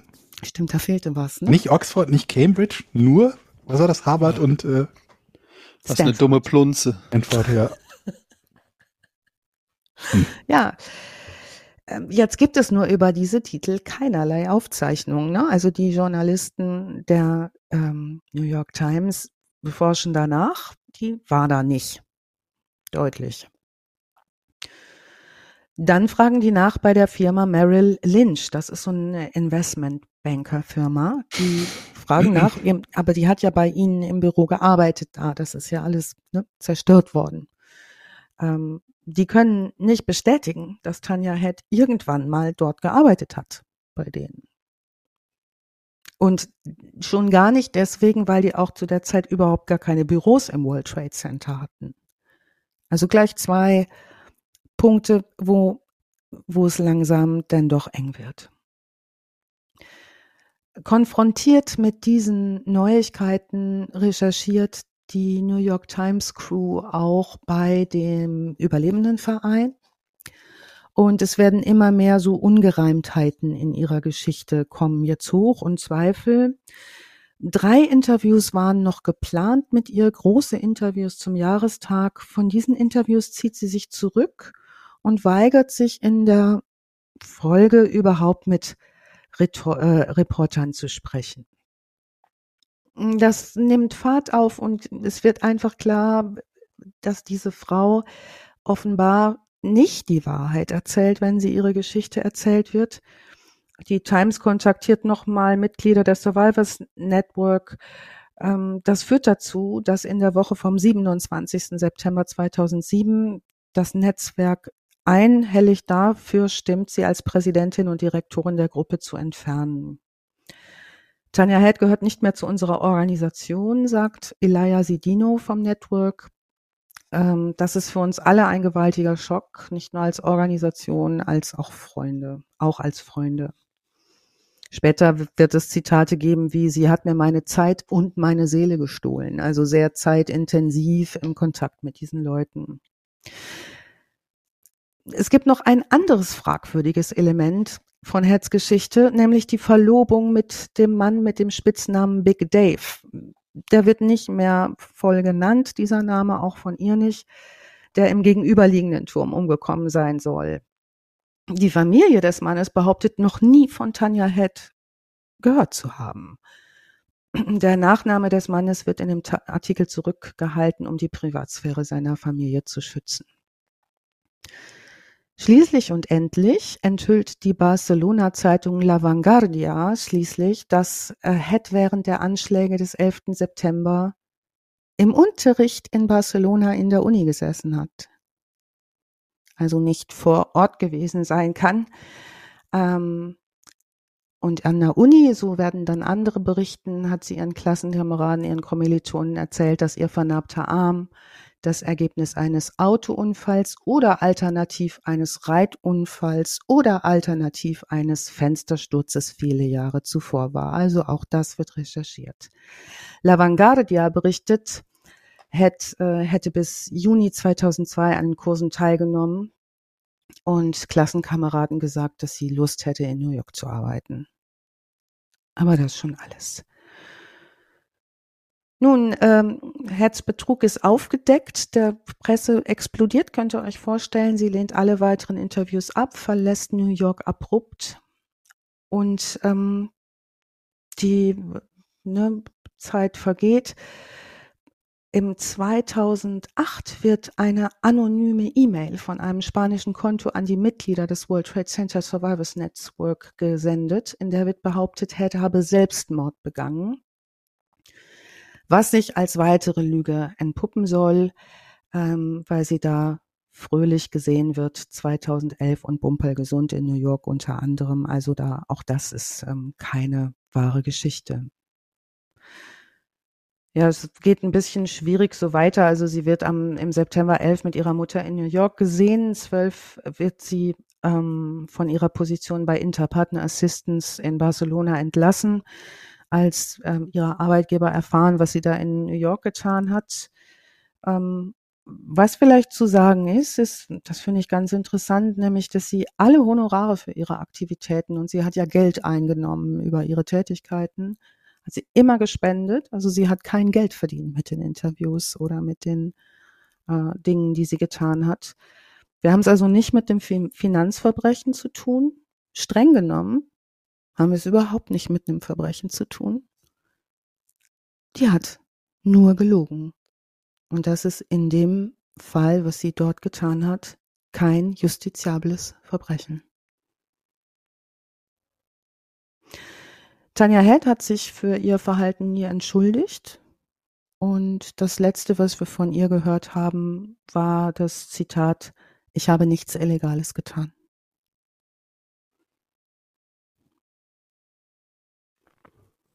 Interessant ist ja, dass, ähm, dass Zeitungen mit Zeitzeugen sehr gerne sprechen, aber es natürlich am Anfang auch sehr schwierig ist, das sofort auf den Wahrheitsgehalt zu überprüfen. Das macht man ja nicht, weil man ja erstmal eine tolle Geschichte hat.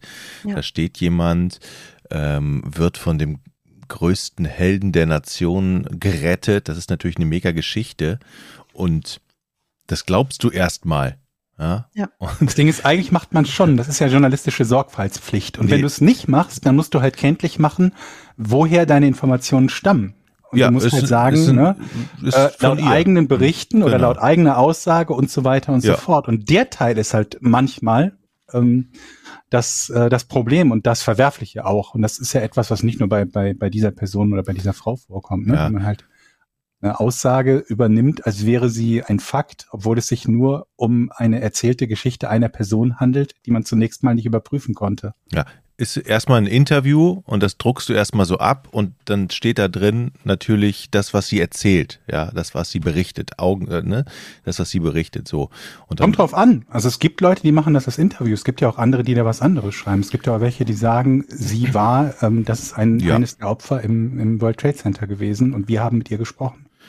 Genau. Kann, weiß nicht, wie das jetzt war, aber erstmal ist das natürlich so, da hast du jemanden und das nimmt die Presse dann sehr gerne auf und irgendwann so, ey, Moment mal, mit wem haben wir da eigentlich, mit wem, was hat die uns da eigentlich für eine Scheiße erzählt? Ne? Also, das ist schon, ja. Ja, womit haben wir es zu tun? Das ist spannend, ähm, weil genau das, glaube ich, auch der Effekt ist, den es auch selbst auf Profis hatte.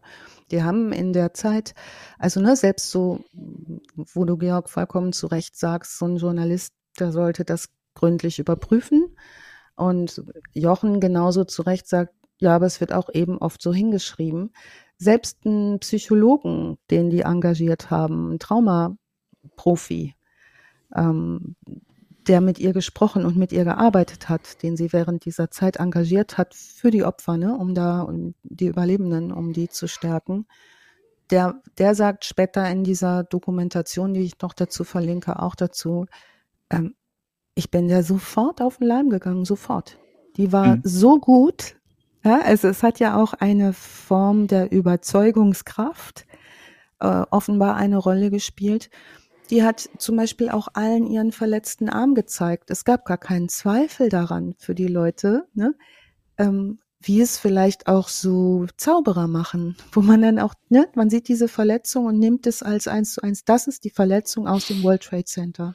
In ich der glaub, Sekunde, das, wo das mit der Geschichte verknüpft ist. Das Besondere mhm. ist halt auch, dass man bei solchen Fällen, wo jemand sagt, ich habe eine Verletzung oder ich habe ein traumatisches Erlebnis, da will man dann natürlich auch aus einer gewissen Zurückhaltung und Sensibilität her ja. nicht nachbohren. Ne? Also Klar. du bist ja, du begibst dich ja auf ganz dünnes Eis, wenn du sagst, ja, wie war das denn da und wo ist das nochmal? Zeig nochmal die Wunde und so. Ne, du kannst da ja dann so schlecht nachbohren, sondern du, du nimmst dann so das erstmal hin, wenn einer dir sagt, ich habe was Schlimmes erlebt, ich bin Opfer von irgendwas. Ähm, das kennen wir auch in anderen Bereichen. Ja ähm, wo das auch kontrovers diskutiert wird. Ne? Also gerade wenn es auch so um, oh, hört ihr das? Ja. ja. Ist, dein Handy legt das mal irgendwo anders hin? Ja. Okay. mein Handy ist radioaktiv. Oh, ja, in, in anderen Bereichen, wenn es auch um, um ja, Gewalt, zum Beispiel in, in Ehen oder, oder so, äh, wir kennen das auch, wenn Prominente in irgendwelche ähm, Fälle verwickelt sind, wo, wo sexuelle Gewalt oder so ähm, das Thema ist. Und man, da sagt man ja auch erstmal, man glaubt erstmal dem Opfer, wie schlimm ist es, dass dem Opfer irgendwas passiert ist, weil du dadurch natürlich ganz schnell auf dünnes Eis gibst, wenn du dem Opfer seine Opferrolle nicht abnimmst. Ja, mhm. und dazu kommt bei diesem 9-11-Attentaten diese weltweite Aufmerksamkeit, dieses nationale Trauma, was dort passiert ist, in diesem ursprünglichen absoluten Sicherheitsgefühl, in dem sich die Menschen dort äh, nun nicht mehr befinden. Was interessant ist, wenn man es nochmal beleuchtet, was passiert bei dieser Frau dynamisch, ist, dass sie ähm, wahrscheinlich auch deshalb, und Georg, wir hatten ja auch schon schlechtere Lügnerinnen, ne? ähm, mit schauspielerischen Leistungen, wo wir sagen, das ist noch mhm. viel, viel, viel zu lernen. Aber bei der ähm, war es wahrscheinlich gar nicht nötig zu Schauspielern, weil sie diese äh, Sache schon auch von Kindesbeinen auf sehr gut beherrschte. Ne? Aber was ich glaube, der Punkt ist, hm? der, der Punkt ist halt auch, dass, dass ähm, man natürlich immer skeptischer ist, wenn jemand irgendwas davon zu gewinnen hat, dass er die Unwahrheit erzählt, er oder sie die Unwahrheit erzählt, ne? Und ähm, in einem Fall von einem Verbrechen, wie wir das bei dem einen Fall halten, äh, hatten und das auch häufiger hatten und in, der, in Zukunft noch häufiger haben werden, ist es ja so, dass diese Lügner ähm, das machen, um den Verdacht von sich wegzulenken. Ja. Und das gibt ja dann wieder eine ganz andere Möglichkeit, etwas zu hinterfragen, weil du dich halt immer fragst, naja, hat jemand etwas davon, die Unwahrheit zu sagen? Und in diesem Fall, wo den wir jetzt haben, heute haben, ist es halt nicht wirklich so, dass die Person etwas davon hat, also unmittelbaren Gewinn davon hat, die Unwahrheit zu sagen. Und dann hat sie natürlich noch Dinge, die äh, wie ihre Verletzung, die ja tatsächlich eine echte Verletzung ist. Ne, das ist ja nichts, was sie da irgendwie geschminkt hat mhm. oder sonst was, sondern sie hat eine schwere Verletzung und dann auf die, den Trichter zu kommen, zu sagen, naja, nur dass sie diese Verletzung hat, die von einem Brand oder von, ähm, ne, von dem, dem World Trade Center Attentat kommen konnte, heißt ja nicht, dass es davon tatsächlich kommt. Ja. ja? Das macht halt keiner oder so kaum jemand würde auf diese diese Idee kommen zu sagen, ja ja, du hast vielleicht deinen Arm verloren, aber woher weiß ich denn, dass das dass der im World Trade Center das liegt? Das ist halt ne? Columbo. Columbo hm. würde sagen, wegen ihrer Verletzung. Ja, das ist halt die Krux beim, mal genauer wissen. Das ist halt die Krux beim Journalismus am Anfang. Du fragst ja auch nicht einen Feuerwehrmann, der eine Jacke hat, der dir erzählt, ich war da oben und habe drei Leben gerettet. Dann fragst hinterfragst du ja auch nicht sofort an dem Tag, Moment mal, das stimmt doch gar nicht, sind sie da überhaupt angestellt und so. Das kommt ja, dann gut, immer mit der, kommt dann immer mit der Zeit, weil du erstmal nicht glaubst, warum sollte er lügen? Was hätte er jetzt davon? Ne? Erstmal mhm. ist es ein Augenzeuge und wenn du dann natürlich mit der Geschichte durch die Medien tingelst und immer größer wird und dann äh, ja, fängst du natürlich an zu recherchieren. Wir sind immer wieder bei dem Punkt, wo wir von guten und schlechten Journalisten reden. Schlechte Journalisten machen das nicht, sorgfältige Journalisten machen das oder zeigen in ihrer Geschichte ganz eindeutig, was Fakt ist, was erwiesen ist und was halt eine Aussage einer Person ist, die angibt, Opfer von XY geworden zu sein. Und das ist nicht schwer zu machen. Dafür das muss man nicht überprüfen, was tatsächlich passiert ist. Da sagt man nur, das ist die Aussage dieser Person und macht die als solche klar kenntlich. Ja, und sagt ja, nicht, genau, sie, sie hat zum Beispiel ihren, ihren Ehemann oder ihren Verlobten verloren und sie hat in Maryland, bei Merrill Lynch gearbeitet. Was mich halt ein bisschen wundert ist, dass da ja so viele Dinge dabei waren, die leicht überprüfbar waren. Also zum Beispiel, dass Mary Lynch dort keine Büros hatte. Ne, das ist ja etwas, das, das ist ja unfassbar, dass das nicht schon früher jemandem aufgefallen ist. Ja. Aber das Und ist halt, das sagt sich ja immer so einfach, wenn du halt Misstrauen hast, ne? Aber wenn du einfach gar nicht davon ausgehst, dass irgendwas da ich meine aber schon ist. Dinge, die rein zufällig irgendwo hätten auffallen können, wie zum Beispiel, dass, hier, dass die, die New York Times sagt, wir haben Interviews mit allen Überlebenden gemacht und sie ist nicht mhm. bei dieser Liste dabei. Also dass du zum, zumindest dich, das, dich ja, fragst, ja. Äh, ey, sag mal, wart ihr damals nicht sorgfältig genug, wenn ihr sagt, ihr habt alle interviewt und den größten Star habt ihr damals nicht interviewt? Wie konnte euch das denn passieren? Mhm. Ne, dass man dann sagt, okay, zumindest die fangen dann an, ähm, etwas zu überprüfen. Oder dass man sich einfach anguckt, welche Firmen gab es denn dort? und wer hat welche Verluste gehabt. Dann hat sie jemanden als ihren Verlobten bezeichnet, ähm, den offenbar die Familie nicht kannte. Wie riskant das halt auch ist. Ja. Zu sagen, mhm. ja, ich war, war die Verlobte von, von Etienne, mhm. wo dann, wo es dann irgendwo heißt, wir haben diese Frau noch nie in unserem Leben gesehen. Ne? Ja, gut, also, da schon einige, ne? Also muss man fairerweise sagen. Was war also denn jetzt ich, Ihre Intention eigentlich? Danke. Warum hat sie den ganzen danke. Bullshit eigentlich gemacht? Das wollte ich nämlich noch erzählen, beziehungsweise darauf wollte ich gerne kommen, denn Georg, du hast dich ja, hat ja, hast ja eben gesagt, naja, es gab ja doch keinen Profit. Also was ist, ne, was mhm. ist denn der Output für sie gewesen? Und in der Analyse kann man hingehen und sagen, die hat ja nicht nur einen Account aufgemacht für einen überlebenden Fake-Profil, ja, so, sondern die hat ja eine ganze Überlebensgeschichte mit ganz vielen Schichten entwickelt. Also ganz viele Layers. Das ist schon schizophren Und, eigentlich. Ja, also die hat ja, wenn ihr euch das gebt, die Verletzung, die Genesungszeit, die Isolation. Ich habe eine neue Lebensmission, nämlich über das Helfen, den Tod meines Verlobten oder Gatten. Zusätzlich, und das ist auffällig, Punkt eins, hat sie offenbar einen großen Wunsch die ganze Zeit, eine respektierte Stellung in der Führungsebene zu haben. Das zieht sich durch. Also mhm. einen Wirkungskreis zu haben und Aufmerksamkeit zu generieren. Und ähm, ihr kennt das ja sicherlich auch noch aus euren Zeiten bei Giga oder jetzt, dass es immer wieder Leute gibt, die genau das wollen, ne? Aufmerksamkeit generieren über so Fake-Geschichten. Und wenn es nur so Fake-Accounts sind, die man aufmacht in irgendwelchen Networks, bei ihr ist es mehr. Sie ist relativ, sie agiert manipulativ. Da wissen wir, das ist auch ein Zeichen von Pseudologia Fantastica, nämlich dem krankhaften Lügen, das als Begleiterscheinung äh, zur narzisstischen Persönlichkeitsstörung häufig gehört. Sie präsentiert ja auch ihren Opferstatus als etwas Besonderes. Sie ist nicht irgendein Opfer. Sie ist das opferigste Opfer in dieser Geschichte, was, was es, wie es überhaupt geht nicht mehr. Sie mhm. hat das, schlimmer geht nicht, besser geht nicht. Also ein höherer Grund hat sie überleben lassen. Ne? So erhöht die sich. Und ich würde mich versteigen zu der Aussage, das ist Profit, den jemand bekommt, der größte Aufmerksamkeit will. Parallel ähm, sie sagt sie eigentlich, macht sie Dinge, die für notorische Lügner sehr typisch sind. Zum Beispiel ähm, bleibt sie relativ gut bei ihrer chronologisch erzählten Geschichte, was ein Lügenmerkmal ist. Echte Geschichten sind nie chronologisch erzählt, das wissen wir auch aus eigen, einigen anderen Lügenfällen. Ähm, aber sie sagt immer, wenn sie sich verunsichert fühlt, dass sie Geheimnisse hat, die sie nicht in der Öffentlichkeit erzählen will. Das sagt sie übrigens auch zu Reportern. This is a secret. Darüber rede ich nicht.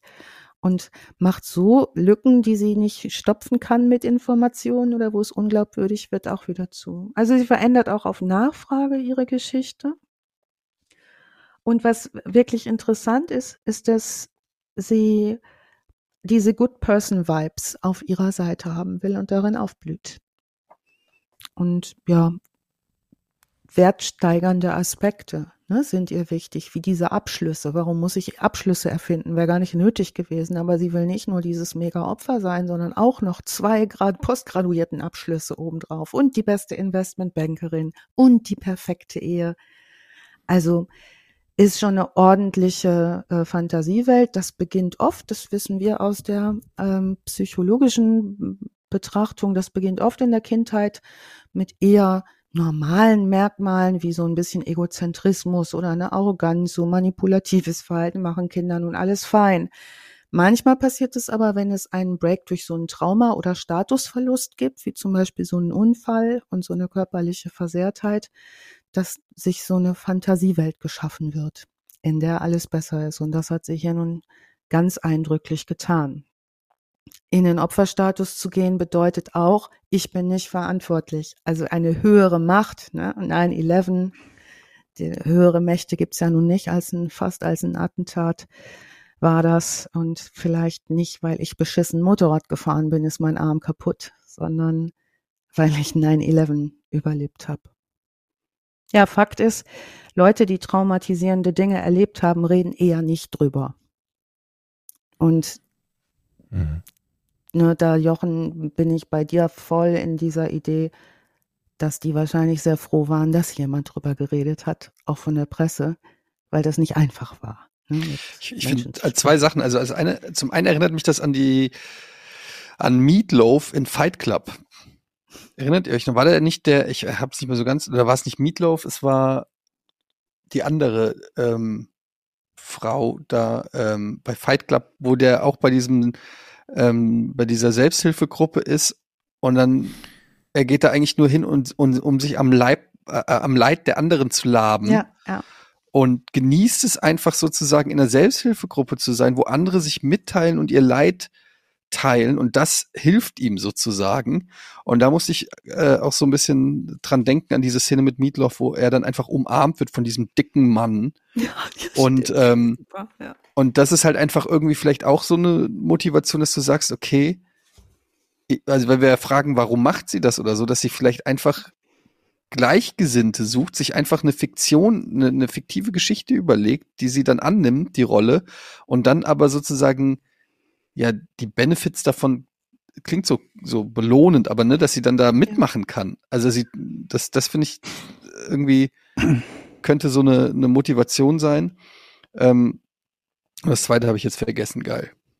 Aber mich erinnert das auch ein bisschen an dieses Münchhausen-Stellvertreter-Syndrom, ne? Also, dass die Leute halt ein, ein, äh, ein Leid erzeugen, um es selber zu bekämpfen. Beim Münchhausen-Stellvertreter-Syndrom mhm. ist es halt so, dass die Leute tatsächlich meistens ihre Kinder schwer körperlich schädigen, um sich dann irgendwie äh, das Mitleid dafür abzuholen, wie schwer sie es haben und ihrem Kind versuchen zu helfen, was sie in Wahrheit gar nicht tun.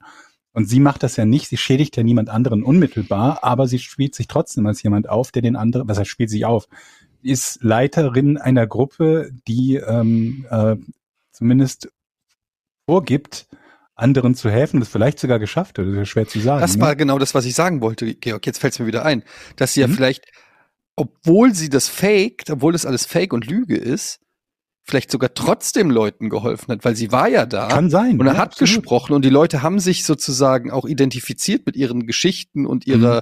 vermeintlichen ja. Leidensgeschichte. Und dann ist es wie so ein Placebo-Effekt. Ob sie ja. dann wirklich das erlebt hat oder nicht, spielt ja dann für die anderen Teilnehmer in dieser Selbsthilfegruppe fast keine Rolle. Ja. Für mhm. das, was sie sich auffliegt. daraus ziehen können. Ja, bis es auffliegt, ja. Ja. Also es hat Austritte wegen ihr gegeben, noch als alle glaubten, sie sei die, die sie sei, weil Leute sich so schlecht gefühlt haben, nicht auch so großartig zu sein wie sie. Also es hat wohl auch zu äh, dem Gegenteil geführt, aber es gibt Etienne genau wie du sagst und, und Georg Leute, die äh, gesagt haben, auch bisher sagen, ja, die hat aber auch Dinge erreicht für uns. Ne? Die hat, die hat auch was geschafft. Mhm. Letzten Endes ähm, passt es, glaube ich, total gut zu Verbrechen ohne richtigen Namen, denn das ist ein Verbrechen, was keinen richtigen Namen hat. Und dieses ähm, Fake äh, Identities, ähm, sage ich mal, erfinden und damit agieren, kann natürlich Leute nochmal schwer retraumatisieren, die sich auf diese Geschichten eingelassen haben. Wer das schon mal erlebt hat, dass so eine Fake Personality einem ein ganzes Leben erzählt mit allem Möglichen ähm, und hinterher stimmt das nicht, das kann einen schon mal auch umhauen und das macht die Leute nicht unbedingt glücklicher im Nachklapp. Insofern, ja, moralisch äh, durchaus zu richten. Rechtlich ist der Frau nichts zu wollen, die hat nur gelogen. So ein bisschen wie diese Geschichte, die bei auf Netflix da gibt, Inventing Anna. Kennt ihr das? Ja. Mhm. Ich habe selber noch nicht geguckt, nur davon gehört, aber diese Serie, wo es auch um um diese Frau gibt, die sich als Erbin ausgibt und dann irgendwie die New Yorker Elite betrügt. Ist sehr, sehr sehenswert. Inventing Anna habe ich mir schon reingehört. Habe ich auch, ich habe auch das empfohlen bekommen. Da geht es ja auch wohl darum, dass sie eigentlich de facto, äh, also die Naivität der Betrogenen, also ist es eigentlich das, was das spektakulär ist, weil die das alles ja. mehr oder weniger freiwillig, die sagt nicht Hände hoch, gib mir dein Geld oder so, sondern die erzählt einfach irgendwas und die Leute sind bereitwillig, sozusagen sich zu öffnen und Geld zu geben und so weiter. Also natürlich ist Betrug, aber es ist schon auch erstaunlich, dass oft zwei Seiten dazugehören, damit das dann auch wirklich funktioniert. Ja, aber ich habe es selber noch nicht gesehen, also ich muss erst mal gucken, bevor ich da weiter was zu sagen. Ja, ist spannend. Also was ich nochmal empfehlen kann, es gibt ein, ähm, eine Doku dazu, die ist leider nur zu kaufen und auch das irgendwie nur in Amerika. Ähm, die Doku habe ich nicht gesehen, aber ich habe das Buch dazu gelesen und das heißt The Woman Who Wasn't There. Das ist eine, die unglaubliche Geschichte. Ich stelle das auch noch mal das Buch in die Shownotes, liest sich auch weg wie Butter und da wird einem auch klar, dass das Manipulieren auch nicht von jetzt auf gleich geht und man das gar nicht schnallen kann, weil die einfach in vier Jahren so peu à peu à peu à peu agiert hat. Das hat sich ja mhm. entwickelt. Das ist eine Frage von Zeit auch. Ne? Das ist eh immer so, wenn wir über so Sachen reden, dann ist das immer in einem Zeitraffer, ja. in, in anderthalb Stunden oder was, irgendwie zusammengefasst. Für die Leute, die das halt erleben, die sehen das ja in, in, in Slow Motion sozusagen und, und viel langsamer und nicht so umfassend mit der Draufsicht, die wir haben. Es ist immer auch schwer, das so nachzuvollziehen, ja. wie das für die Beteiligten gewesen sein muss. Ja. Habt ihr eine Geschichte, wo ihr mal richtig gelogen habt? Nein. Nicht in dem Ausmaße. Nein, nein, noch nie gelogen nein, in meinem Leben. Ich lüge nicht. Wie, wie, wie viel Lügen macht man am Tag? Äh, ein paar, paar. Naja, die sozialen. 20, 30, ja 40 oder so? Die, die muss man ja. 30, 40 Lügen, du mieses Schwein, Jochen. Ich glaube ja, ne? So, es gibt auch so eine Zahl, wie viele Menschen am Tag so im Durchschnitt lügt, also auch so an Kleinigkeiten. Ja, oder sich selber an, wenn man morgens in den Spiegel guckt und sagt, das geht doch eigentlich. Ja. Stimmt ja, ja Da fange ich immer morgens mit der ersten ja, gut, Lüge an. ich auf 40 Lügen, dann ist kein Problem. Nee, steht hier gut. ja. ah, schöner Fall. Ich bin, sehr, ich bin sehr zufrieden mit mir selbst, ja. Das ist gut so. Du hast auch so eine Skibräune. Ich, ich muss da noch mal drauf zurückkommen. Du hast ein bisschen Farbe genommen, Herr Etienne, ne? In deinem, mhm. in deinem äh, Urlaub in ja, den Bergen. Weil ich so sportlich auf der Piste mhm. unterwegs war. Was mir noch einfällt bei dem Fall. Mhm. Ich würde mal gerne, mich würde mal interessieren, wie es ist, in so eine, in so eine Gruppe reinzukommen und irgendwie einfach nur das Blaue vom Himmel zu lügen. Also wie man sich selber dann dabei ja. fühlt. Und die Reaktion der. Also du wolltest doch mal in so einen Tennisclub, in so einen Elite-Tennisclub, Eddie. Wäre das ja. nicht jetzt mal der, der Zeitpunkt, einfach mal so einen Feldversuch zu starten? Du überlegst dir eine Geschichte, mit der du da aufwartest. Sind und, Tennisclubs Rich Kids Selbsthilfegruppen? Ja, ich denke, so Hamburger, hier wie Hamburger Rotenbaum Tennisclub, denke ich schon, das wäre eine, oder? Also es kommt, da gibt's solche und solche, aber wenn du erstmal irgendwie 4000 Euro Aufnahmegebühr zahlen ja. musst. Und dann. Aber ich habe ja, also fake it till you make it. Ne? Also ich habe schon Interesse daran, in diese Gesellschaft dann auch reinzukommen.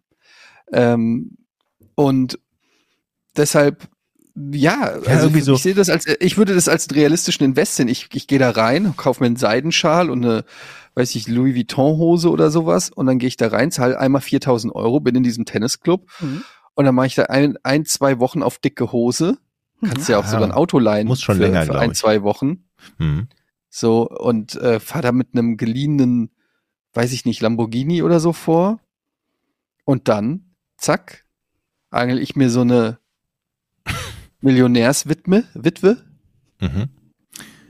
Also ich würde sagen, du auch dafür, dass sie zur Witwe wird? Bist du daran auch beteiligt? Also ich würde, ich würde. Dazu kann ich jetzt nicht sagen, Georg, weiß. Ich würde sagen, wir müssen ein Ziel definieren. Das heißt, du müsstest irgendwie eine Immobilie dir schenken lassen. Dann hast du, ja. dann warst du erfolgreich. Also von irgendeiner, von irgendjemanden musst du eine Immobilie überschrieben bekommen. Oder dann gibt es doch auch wieder diese Serie von diesem Typen. Genau. Von, wie heißt das nochmal? Tinder oder dieser. Tinder-Schwindler. Ja, genau. ja, ja, ja, das ist doch genau das eigentlich, ne? Ich ja. habe auf dem Weg der Recherche so viele Lügenbolde noch gefunden. Das ist übrigens heute ein Fall gewesen, den äh, Georg, den du vorgeschlagen hattest. Mhm. Und dann habe ich aber auch noch mal geguckt, wen hatten wir denn noch so an berühmten Hochstaplern? Von Baron von Münchhausen über Dr. Death, über Karl May, der übrigens auch Hochstapler war, auch verurteilt. Karl May? Ja, der hieß irgendwie ganz anders. Ich weiß nicht mehr, wie Karl May in bürgerlich hieß. Ich glaube, Thorsten Schröder oder so ähnlich. Aber auch seine Reiseberichte waren ja auch frei erfunden. Alles erfunden. Also, Karl May? Ach Gott, ja. ja. Mensch. Dieses miese Schwein, wenn ich den erwische, ey. Und dann haben wir noch Gerd Postel und solche Leute, ne? Das naja, ist gut. schon. Der hat mich schon mal angeschrieben auf Twitter. Ja, ich mich auch. Was bist du gepostelt worden? Da muss man ja, ganz schnell aufhören worden. zu reagieren und auf stumm schalten und so. Hm. Ja. Spannendes Thema auf alle Fälle, Alice. Ja, ja war, war wieder sehr schön. Wie viele Seiten waren das? Äh, oder es war so zusammengeschrieben, jetzt für einmal runter moderieren waren es vielleicht zehn oder elf, aber Recherche war mehr. Und wie gesagt, The Woman Who Wasn't There, tolles, tolles Buch. Das kann ich wirklich jedem nur empfehlen. Genau, checkt auf jeden Fall die Show Notes nochmal aus. Genau. Und ähm, wenn ihr den Podcast supporten wollt, geht auf steadyhq.com slash vorn. Ja, bist beeindruckt, Jochen, ne? dass ich das hier so aus das, dem Kopf einfach. wie aus der Pistole, zack. Und ich über, überprüfe das besser nochmal. Ich, probe, ich überprüfe das mal, Denn das ist so typisch. Je überzeugender das ist, desto eher müsste man das eigentlich überprüfen, habe ich jetzt gelernt. Aber es stimmt. Ja? Steadyhq.com. Okay. alle gefressen, Eddie. Ja. slash vorn, da könnt ihr den Podcast ein bisschen supporten und die Recherchearbeit auch von Alice und äh, unseren sensationellen Humor. Ja, ihr ähm. seid super. Und was ich jetzt auch gelernt habe, auf zum Beispiel manchen Plattformen kann man jetzt ja einfach auch mal so fünf Sterne klicken, ne? Die neu. Spotify kann man das jetzt auch machen. Und das mhm. hilft natürlich auch immer schön, ne, für unsere Sichtbarkeit und aufs Glöckchen klicken und all diese Dem Nachbarn Dinge. erzählen, klingeln im Haus, äh, so. Schellemännchen heißt das. Ja? Aufkleber drucken, verteilen, so. sowas halt. Und ja. allen, die uns schon auf Steady unterstützen, nochmal vielen herzlichen Dank an der Stelle. Das ist natürlich ein großes Kino. Genau, da gibt's übrigens alle Folgen im Archiv und natürlich ohne Werbung. Genau. Und Eddie, wenn du das ausbaust mit dem Tennisclub und die Immobilie das Ziel ist, habe ich jetzt so verstanden, Georg, mhm. wolltest mhm. du auch, dass Eddie eine Immobilie rausschlägt, ne? Ja. Dann ja. Würd, wollen wir da das Vornhaus draus machen. Machst du es für das uns, können wir machen. Ja. ja. Das machen wir dann. Unten ist denn das Büro für Angelegenheiten. Schlagende ja. Verbindung wird es. Super. Gut. Ich freue mich drauf.